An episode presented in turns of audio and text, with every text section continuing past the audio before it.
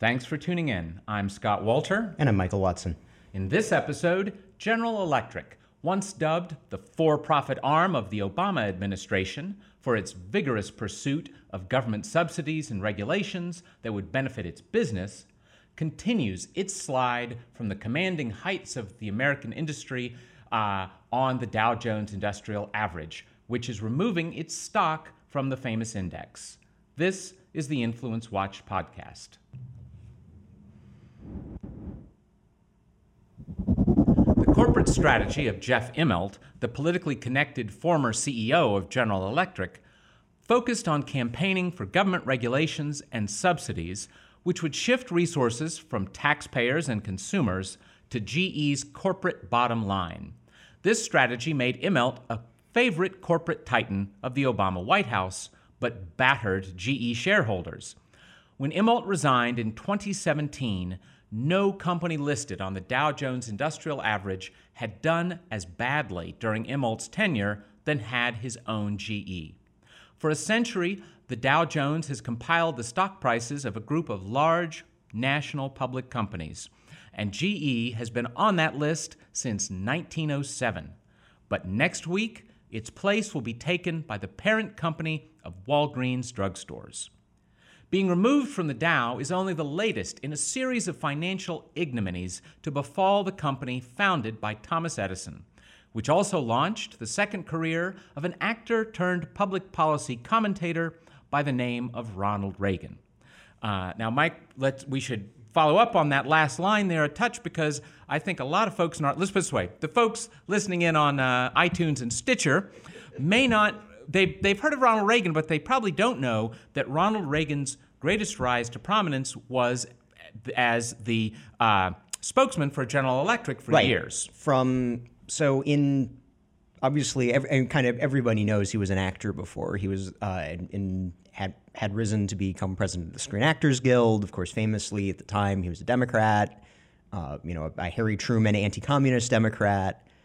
Um, and then in the 50s, uh, he's he was hired by General Electric to do a series of radio commentaries on uh, American an, an, American industry, meaning General Electric, uh, and it was from that uh, exposure, from that from that exposure and from that involvement that Reagan became as deeply involved in public policy as he was. Of course, then he goes on to be a spokesman for Goldwater Miller.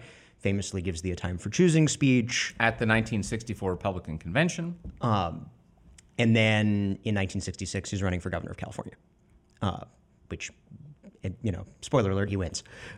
um, and then goes on, shockingly, to become president.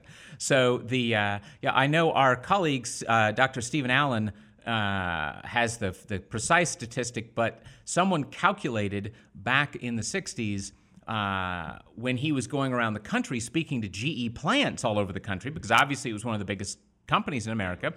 Um, something like I want to I want to say it was something on the order of maybe 30% of Americans either had seen him at one of those things or had a family member that had seen him at one of those things. So building the you know that the the building of the name recognition and the and in, in addition in, in addition yeah and in addition to building his name recognition to building his knowledge and his involvement as as a commentator. Now, uh, what we get to today is that what Reagan stood for and what today's GE stand for are very different.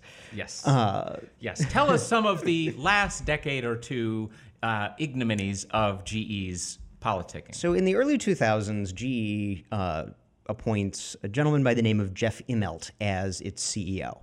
And Immelt's strategy, as is the strategy of many large public companies, is to use you know, when you're the CEO of GE, you have a direct line to the federal to the president. I, I mean, are really to the president of the United States. Uh, it doesn't matter whether it's George W. Bush. Doesn't matter whether it's Barack Obama. Doesn't matter whether it's Donald Trump. Uh, funnily enough, while you know while Trump was rising to prominence uh, as the host of The Apprentice, I mean he was already prominent, but as he was becoming known, more na- of a media star. becoming more of a media star, known nationally, not just in New York. Uh, you know, NBC, NBC, which was the network that uh, that he was on, that The Apprentice was on, uh, was owned by General Electric. Um, so when you have those kind of connections, you have a direct line to the president of the United States. And what you, as the CEO of a major large public company, do when you have a direct line to the president of the United States is you get the president of the United States to try to act in your interest. And consistently over the uh, decade and a half that Immelt ran GE, that's what he did. Uh, and we have a couple of illustrative examples uh, of this sort of behavior by General Electric. But that sort of, I mean, you call it crony capitalism, you can call it corporatism, you can call it just simply straightforward influence peddling. When you have a direct line to the president, you have a direct line to member, you know, to senior members of Congress and to, um, and to you know prominent people who are being considered for cabinet positions and the like. You take that that ability to talk to somebody and you use it to wield influence in your interest.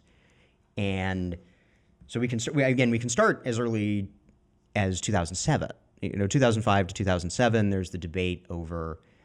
This is a you know period of rising energy prices. There's debate over energy efficiency, and um, the big energy bill comes out in 2007. and You might be able to tell because because that would have been during during your time uh, in the in the W administration that this big energy bill comes out, and part of it has to do with light bulbs. Yes, um, which we should point out uh, is probably the single most iconic Thomas Edison invention connected to General Electric is the light bulb. Uh, and there was a fight over light bulbs. You know, I talked to our interns yesterday to, to, to, test out, you know, if you're, if you're our college intern today, you don't really remember the old fashioned light bulb very well uh, because you've never bought one in your life. Uh, you've only bought the, the new kind. But um, the, uh, there's a, a, a classic thing to understand about how this kind of crony capitalism, corporatism works. So obviously, GE was, I, I, didn't go back and look this up, but I suspect they were the single largest seller of light bulbs. Certainly, they, they were, were, one of the biggest right, they, they were manuf- I mean, they were manufacture and they were manufacturing them stateside. And yes, in America, that's a valuable point. Too. And the what they did was the pro- the problem with the light with old fashioned incandescent light bulbs from a corporate perspective, if you're General Electric and you're selling a pile of them, is that the technology is so well understood that you can only sell them f- and make trivial amounts of profit on each on each one. That heavy competition. Heavy heavy competition. It's all very simple. If you try to extract too much profit, somebody else might jump in and you know, uh, you know, Westinghouse, Westinghouse might jump in and and make uh, make their own. And so what the what Immelt and and GE, their sort of clever idea, they thought, was aha, we will lobby the government to outlaw the light bulbs that we are making, and we will then make the new expensive, higher margin, more patented technology that you then get a temporary exclusive monopoly over, less competition, we will we will use those, you know, we will make those and we will sell those at a higher profit margin. We'll make more money on each one we sell. And that will that will increase our, our margins, it'll increase our profits, it'll strengthen our business. And let's point out that one of the ways they increased their profits was by dropping their labor costs because the new light bulbs were not produced in America, they were produced abroad with cheaper labor. And, so, and and before we think that Immelt is some you know honorable defender of, of free trade, in a 60 Minutes interview in 2010, he basically endorsed what we would today call economic nationalism. Uh, his exact quote was because they were they were discussing uh, trains, and he says, "quote." Everybody in Germany roots for Siemens. Everybody in Japan roots for Toshiba. Everyone in China roots for China Southern Rail. I want you to say, win GE. Uh, the, you know, so if he's, you know, uh, you know, I'm a I'm pretty pro I'm pretty pro free trade, and I don't have an objection to importing consumer products, uh, but that's not what Immelt was doing. uh, what, well, what Immelt was doing was taking advantage of government policy to outlaw the product he was making in the United States, uh, not to increase consumer not to increase consumer benefit. Yep. And so, you folks in Kentucky who used to work at those GE light bulb plants, too bad for you. uh, with Obama's cooperation. And I, I, well, I with with Obama and W, I, and and Harry and, and Harry Reid and, and Harry Pelosi. Reid and Pelosi. The- it- yep. So so the real the the, the I, I think it's can't be emphasized enough. The the enemy of that kind of you know of the this worst kind of big business behavior the enemy is not regulation in fact it is regulation that enables it the enemy is competition when he had to compete with the old light bulb with lots of other companies in a nice open market he couldn't His, do this his, pro- his, his his profits, his projected profits, were a lot lower than he thought they were going to be. His profits were lower, and the Kentucky wages were better. Right, and and again, you see how influ you know to get an idea of kind of how an influencer network works, where how big business works with big philanthropy and works with big big nonprofit to uh, to enhance corporate welfare. Uh, you know, there was this thing called the the bulb ban was backed by this thing called the Appliance Standards Awareness Project. Let's say that again. I bet most people have not heard of that somehow. Appliance Standards Awareness Project. So you have the American Council for an Energy Efficient Economy, which is one of your standard uh, trade associations of a number of businesses, and there's of course the old. I think it was from I think from Adam Smith. You know, two businessmen don't get into a don't get into a room uh, other than to conspire against the public. Um, you have the I think he said three. I, Go ahead. Uh, you have the Alliance to Save Energy, whoever they are. The Energy Foundation, which is one of the largest environmentalist grant making donors that there is, that is dedicated most of the la- most of recent its recent activity to outlawing the production of natural gas in the United States. and itself is a pass through for lots of other big enviro funders like the Hewlett Foundation, the Packard Foundation, Pew, and whatnot. And then you have the Natural Natural Resources Defense Council, the NRDC.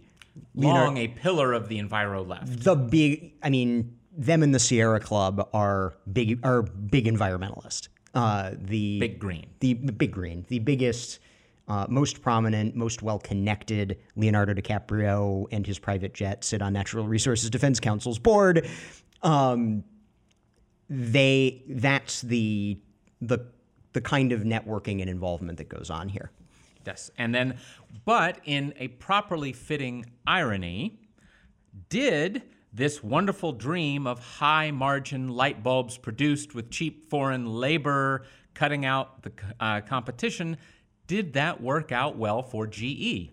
No. Uh, the the lighting division uh, of GE was sold off. It was up for sale as of last month. Yes. So it didn't even work on its own terms. Uh, in the in in the well, not very in in essentially a decade later, which Right. isn't that long term. Um, so uh, let's move to another wonderful Jeff Immelt General Electric influence peddling crony capitalism scam uh, that comes up uh, in 09 after Obama is now in the White House.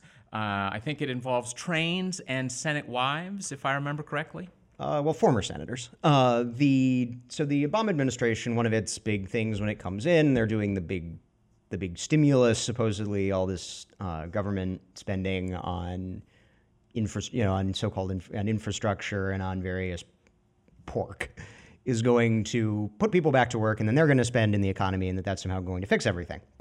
Um, and part of that was a massive inv- that the Obama administration proposed and mostly didn't get was a massive expansion of high-speed rail. And it should not surprise anybody that General Electric, which makes railway locomotives or made railway locomotives, we'll get to that, uh, was uh, very interested in the expansion of rail of passenger railways in I the bet United they States. even expressed an interest in it. Uh, they expressed an interest, and the way that you express interest in something in Washington is you hire the wife of the former Senate Democratic leader to lobby for it, which is what GE did. Uh, Linda, da- Linda Daschle, who is the wife of Tom Daschle, former U.S. Senator from South Dakota, uh, Senate Democratic leader f- uh, up through 2004. And at the time, Daschle was up for consideration as Health and Human Services Secretary. He ran into a spot of trouble, as I recall. I believe it was tax related. Yes, something about uh, uh, cheating on taxes or not paying taxes or something. Which, given the the billions upon billions of tax increases that the man passed for the rest of America, seems a little surprising. But uh, that's how it goes in D.C. Um, and and how it also goes is that even if you don't get your giant expansion of high speed rail. Uh, the consolation prize is that in 2011, President Obama appoints you to lead the President's Council on Jobs and Competitiveness, which fits given that you are actually anti competition and how are your jobs doing at your own plants? Uh, they were declining. Hmm, that seems a little odd, but uh, again, this is the, the, the big point here that needs to be repeated endlessly is uh, because uh, all of our poor youth out there who think, well, socialism doesn't sound so bad. Maybe that you know that'd be nice. We'd all be fair and and friendly to everybody. Well, uh, it is not another part of capitalism 101 is that big business is not the driver of jobs in the American economy. It's now, I don't want to have big businesses shut down uh, arbitrarily or nationalized or any of those other wonderful things that socialist paradises like Venezuela do, but we should remember it isn't big business that drives jobs. There are a lot of yeah, no, tradi- traditionally, business, traditionally, traditionally, it hasn't been, and yeah, it's, to the extent, and to the extent, to, well, and to the extent that in recent years that has turned more towards big business, that's actually a grave concern. Uh, the amount of entrepreneurial endeavor that is going on, to the extent it is declining, that's bad. To the extent that we are relying on the GEs and the uh, uh, and the Boeings and the General Motorses of the world to create new jobs, not just to maintain their kind of existing jobs base and the uh, as sort of a base sort of a base yeah, load for it's sort of a base load for the economy. The more that we're counting on them to be the creative creative engine, that's not good. Yes. And in fact, GE itself is a great example of that because Thomas Edison did not start out a super rich guy running a huge company. Thomas Edison was a brilliant entrepreneur who built a big company. And that's that's a fine, natural thing in a in a free economy.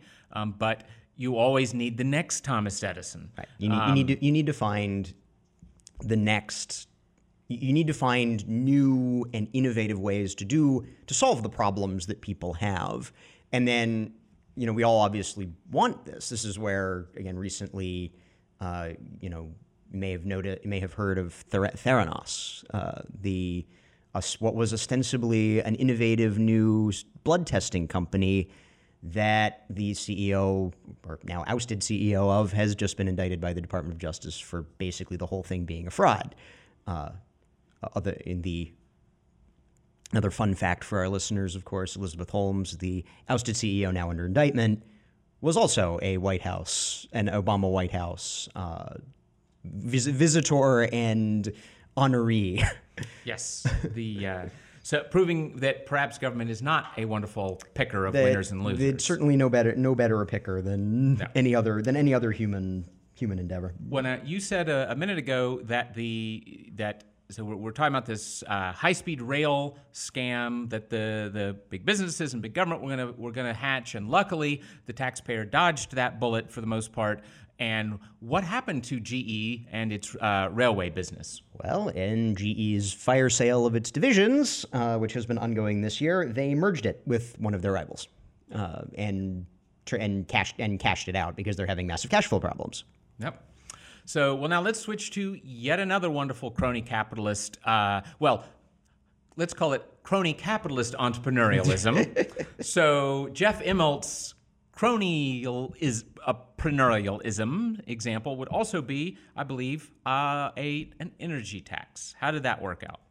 So, the during the first two years of the Obama administration, call it the legislative period of the Obama administration, there were obviously there was Obamacare, which which passed and went into effect. There was a labor union favor bill that failed, and then there was what what was called euphemistically cap and trade functionally it was an energy tax. Uh, what it would have done was capped the total amount of, of, of emissions that could be emitted, and that company, big companies, uh, utilities would then trade these would have these allowances that they would be allotted, and they would trade them for money. You know, if you had more allowances than you used, you could sell your your leftovers. Uh, GE lobbied heavily for this. Uh, their branding was, well, we're very environmentalist. Oh, we care so much. We, we have eco I believe the term was eco imagination. We're, we're, we're gonna have we're gonna have eco imagination. Well, Some were uh, Madison Avenue firm got good money for that one. uh, yes, and they were going to be paid out of the profits that GE thought it could make as the broker of these cre- of these credits. Uh, they had established an affiliate. They had partnered with a couple other companies and formed this affiliate, Greenhouse Gas Services, which would have had what was the title of the bill was Waxman Markey after the two guy after the two uh, members of the House who sponsored it. Uh, if this Waxman Markey energy tax had gone into effect, uh, Greenhouse Gas Services, the GE GE partnership subsidiary thing, would have been the largest trader, would have been the largest broker in these offsets, and they would have stood to make a considerable amount of money. uh, set up by the uh, by by what I guess one could say a a pseudo market created by government, really.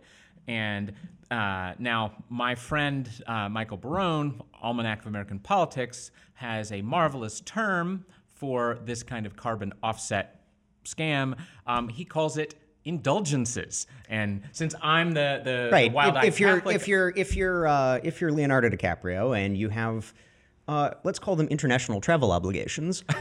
Uh, but you're also trying to be an environmentalist. You're, you're sitting on the board of the Natural Resources Defense Council.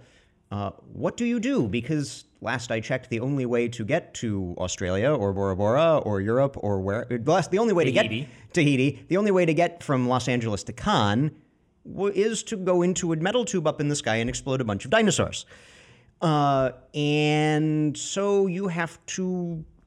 Th- This this troubles your conscience. So because you are Leonardo DiCaprio, or it troubles your PR agent. or it troubles your agent, uh, and but because you are Leonardo DiCaprio and you have more money than Croesus, uh, you can go to your friends. Uh, I believe at one point Al Gore was a dealer in these offsets, um, and you buy the you know and you buy these offsets. You know they they go plant supposedly they go plant trees or they go do something. You know they go do something to to supposedly offset the amount of carbon dioxide and whatever else comes out of the tailpipe of a jet.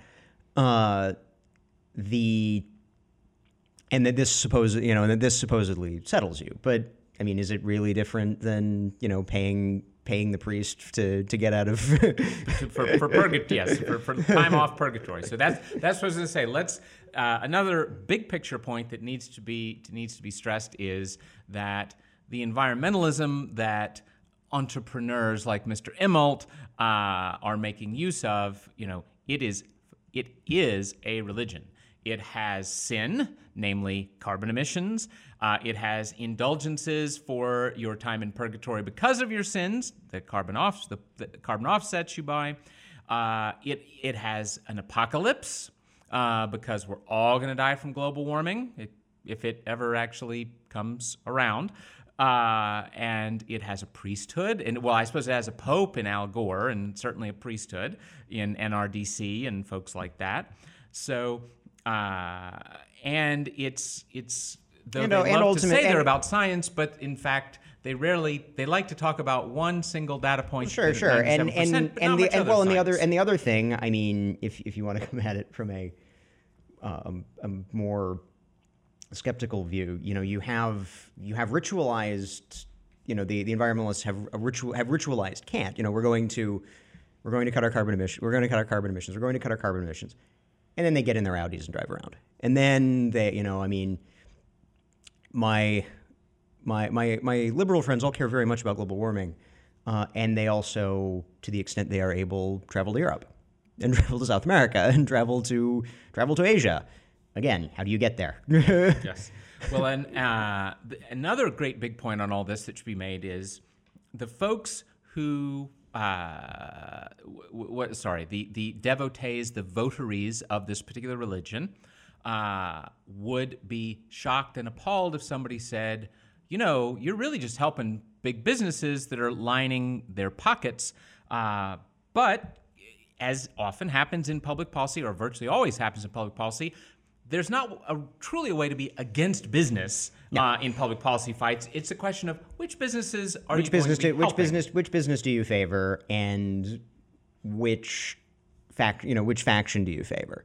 Uh, and if you are the GE Political Action Committee circa 2009 you're writing things in your fundraising solicitation letters. So GE like many large companies uh, raises money from its management staff uh, for a political action committee because there are part of our campaign finance law is that if I am a if I am a company, if I am a if I am a business, the I cannot take the business's money and write a check to a candidate. That's illegal. What I can do is ask all the managers to chip in, you know, 25 bucks, 100 bucks, 150 bucks into a separate pool and write a check in the name of the company's political action committee out of that pool. So GE is writing one of those. And it says, among other things, and I quote, if this bill, meaning, Ma- meaning Waxman Markey, is enacted into law, it would benefit many GE businesses. These corporate PACs, you know, I, again, the, the, the left likes to, likes to believe or likes to pretend to believe that corporate PACs are a, an unmitigated pool of money for, uh, for Republicans and right wing and, and and for yeah for Republicans and other right and other right climate denial and things like that. Uh, no, they break. You know, if you look at the breakdowns, corporate PACs don't usually, with the exception of some highly ideological companies, get much beyond the seventy percent, the 70-30 split. And that's high. And- and that- more right, and that- and that would more be- like 55, 45, yeah, six- 60, 60, 60, 40. 60 40 is closer to is closer to the sort of average for a big public a big public company or a big public association, something like the National Association of Realtors. Whereas, uh, when it comes to you know ideological some someone ideologically motivated like a labor union, then you're looking 99.1, 95.5.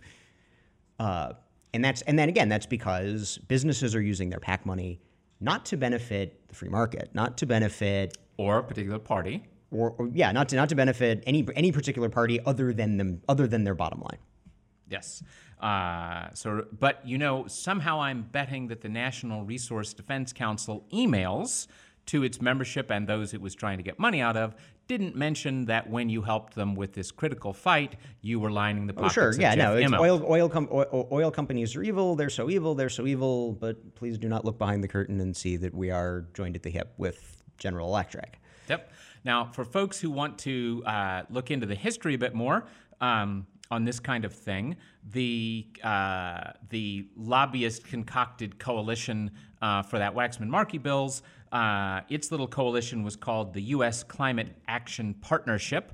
Uh, that I'm almost certain is now defunct. But uh, if you go to capitalresearch.org and look up USCAP, Climate Action Partnership, uh, you'll fi- uh, find a lot of fascinating tidbits about all this. Or you can also search for one of our longer reports on it, which had the uh, catchier title of The Green Money Machine. Um, which has much of the, even more of the, the sort of history that we're laying out here. Well, even these things, we've now gone through, I've lost track, four different uh, at least- at least three- at least scams, three three or four major- capital scams. But there's yet more friendly relations between giant big business GE and the Obama administration. Uh, one was uh, out of the energy field and into the bioethics field. So tell us about that. Uh, so in the mid in the mid 2000s, the there was a great big fight over human embryonic stem cell research, which is controversial because uh, it involves the destruction of human embryos, which people who believe that life begins at conception take a, take as a very serious moral, very serious moral decision. Uh, whereas people who don't, people who uh, people who are, you know, maybe for abortion, take as an in as a a decision that doesn't matter, and any help that you can give um, that you could give get from them would be at no cost, at no moral or ethical cost. Uh, the Bush administration very s- tightly restricted federal funding for that research. Uh, the Obama administration, one of the first things it did was open the floodgates for it. Um, And who got some of the floodgates of that money? Well, GE was creating a part created a partnership with uh, a drug with a, a medical industry uh, concern to get into the market, to get into the market to then make and make products that used the fruits of this research. Yep. And then yet another angle where uh, big government has been friendly with the particular big business that we're talking about this time is a particularly uh, uh, notorious DC entity. Right. The so the so the Exim Bank. Yeah, the the gentleman who coined the term for-profit arm of the Obama administration, uh, Tim Carney of the Washington Examiner, uh, is is very interested in this thing called the Export-Import Bank of the United States. And what the Export-Import Bank of the United States does is it takes taxpayer money, loans it to the consumers of a big bi- big American, I mean functionally big American business exports. The big winners from it, the biggest one is Boeing by a substantial by a substantial margin, but another big one is General Electric. And so, I mean, I mentioned earlier that Immelt had a direct line not only to President Obama, but also to President Trump. And at one point early in Trump's first year in office, Immelt and Trump had a meet, you know, had a had a personal private meeting. We don't know what they discussed, but not too long after that, Trump expressed a desire to. Right now, the Export Import Bank is kind of tied up in limbo. Uh, Yeah, highly controversial Right. whether to continue. right. Well, yeah, they, there there have been a couple of House votes on whether to get get rid of it entirely. None of they haven't passed yet. There's, I think there's like a there's like no quorum on its board, so they can't make any. They can't actually do anything, even though they technically still exist. Uh, so shortly, so sometime after this meeting with Immelt, who stood to benefit from the restarting of sub of the subsidies from the Export Import Bank, uh, Trump said that he wanted to restart the, su- the subsidies flowing at the Export Import Bank. Thus far, that's not come to pass, at least. It has it yeah the some sometime sometimes there are benefits to a White House in what can only be described as crisis. The um, well, so uh, so thus uh, d- during Immelt's tenure as head of GE, uh, he wasn't able to get t- t- uh, too much practical effect out of the Trump administration. But to go back to the the years with uh, his good buddy uh, Obama, tell us a little bit more about that special friendship. so after the financial crisis in 2008, so Obama, you know Obama gets elected after the financial crisis in 2008, and he comes in in 2009, and as he's about to take office, or shortly after he takes office, within within a week of his taking office, uh, puts puts out this kind of open letter to shareholders and ultimately the public because it ultimately gets out.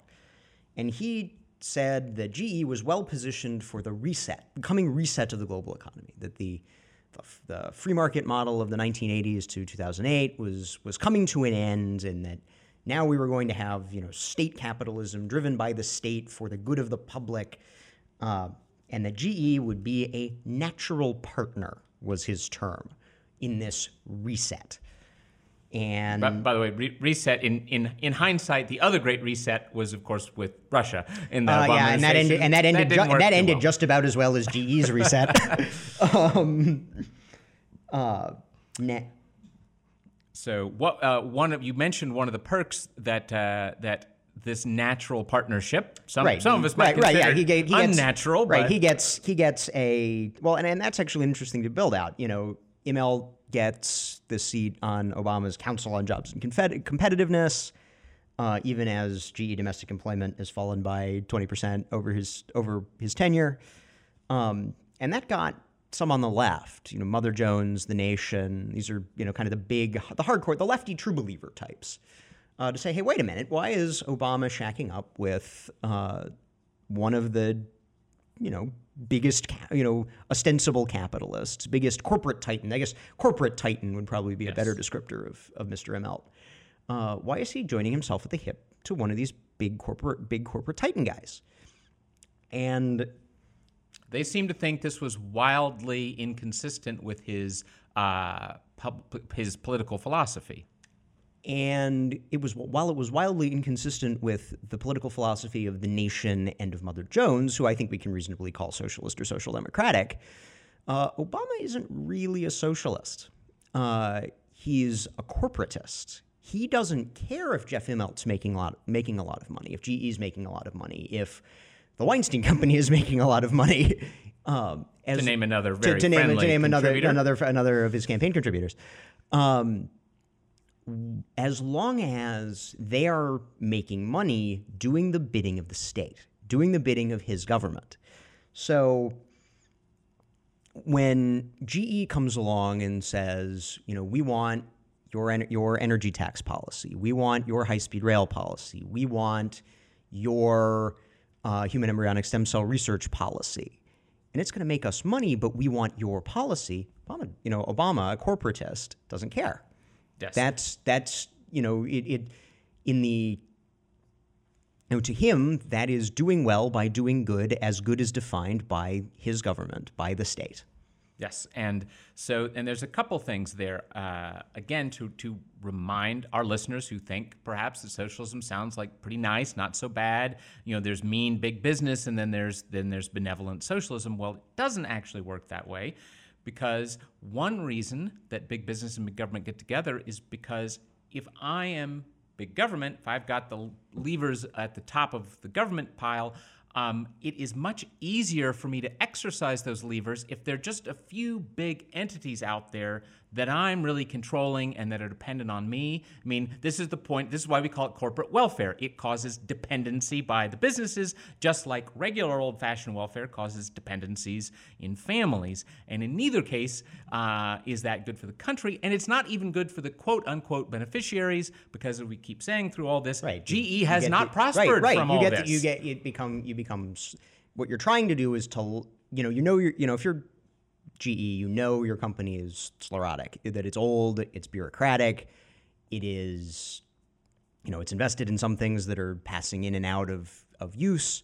You know, you probably got a couple of buggy whip, buggy whip type obsolete or obsolescent uh, entities in your in your corporate structure. But what you know is that if you can get your friend Mr. Obama or your friend Mr. Trump to either subsidize you I mean, or to regulate or to or to use regulation to ossify the rules such that your sclerotic bureaucratic entity can you know survives because no innovative competitor can challenge it.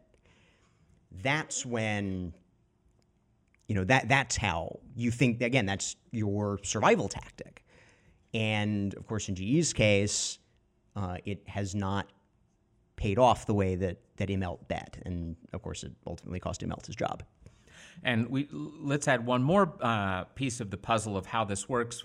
You know, regulation. You know, again, the the the naive young may think, oh well, regulation are, is going to keep pollution away, or is or whatever it may be. But what we uh, what we end up having typically is no. Actually, regulation benefits very big companies for multiple reasons. For one thing, they can game the regulatory system because they can afford multiple hundred thousand dollar. Right. You can if you can afford if you can afford Tom Daschle's wife as your lobbyist, you probably have a substantial influence on both regulate regulatory decision making and even straight up writing straight straight up writing legislation.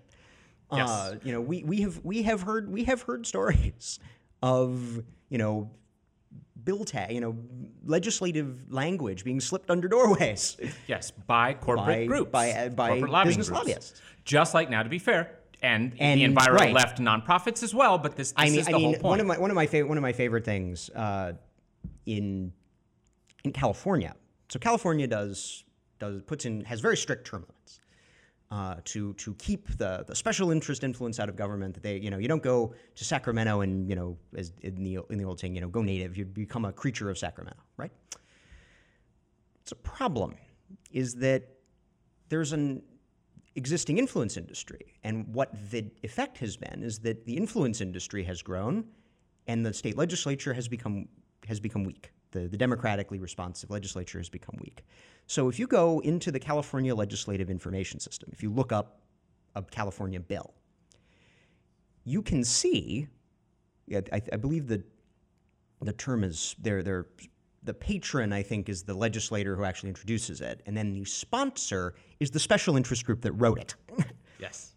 um, so you can see the you know these laws that have been written by that have been written by a special interest group, and the same thing again. The same thing goes on in every state. You know, probably yes. every state house, and certainly in Washington D.C. And if I am the young Thomas Edison who has a new and better light bulb, I can't afford to hire Tom Daschle's wife. Right. The other thing on the regulatory side is uh, yes, regula- regulations burden business, but again, Jeff Immelt at GE can hire another dozen accountants uh, and middle managers and the rest to deal with the hassle and red tape of those regulations. It's hurting his bottom line some, but at least he can do it. Where again, right. and he can young... and he can make it and he can make it back when you're when the smaller company either goes out of business, has to has to sell itself to GE. Yes, you know, maybe the, maybe the new maybe the new innovator can't keep up with the regulations, so he goes to GE and says, "Buy me," and yes. he has to sell out for less than his company ultimately is worth.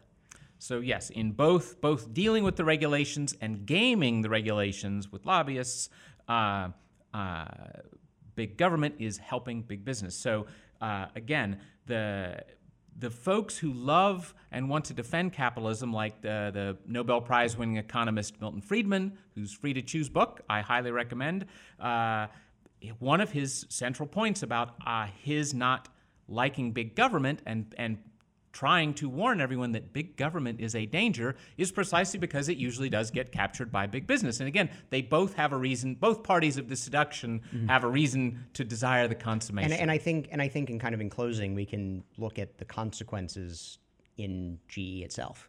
That GE thought, okay, we'll tie ourselves to big government. We will push a you know this reset of the global economy from one that is market driven to one that is state driven, and that we will crowd out our competition and we'll be able to profit as a monopolist. And for reasons both political, when in 2010 the Republicans take over the House of Representatives, their energy tax that they've the, the cap that, trade, that, yeah, yeah, the cap and trade Waxman Markey energy tax that GE really need really wants really needs for their their business their, their business model uh, that die you know that dies that stops. When uh, when the uh, you know Trump administration is in disorder and can't focus on making sure the subsidies start flowing through the export import bank again that you know that stalls out GE's government directed business model. Uh, and and as they you know and again as they've tied themselves they're, they've been out. They're also getting out competed. Yep. There is no business in America since 2000 that has spent more money on lobbyists, uh, benefiting the realtors of Great Falls enormously, no doubt. Benef- but benefiting, benefiting the realtors of Great Falls, uh, the residents of Great Falls, and the source of that information, Mr. Tim Carney, who is one of the best reporters on lobbying and influence in Washington, D.C., working right now. yes, and helping Tim Carney build, build his brand. But on the other hand, to get back to how we started all this, there has been no. There's about roughly 30 companies on the Dow Jones Industrial Average that, uh, which does get updated from time to time.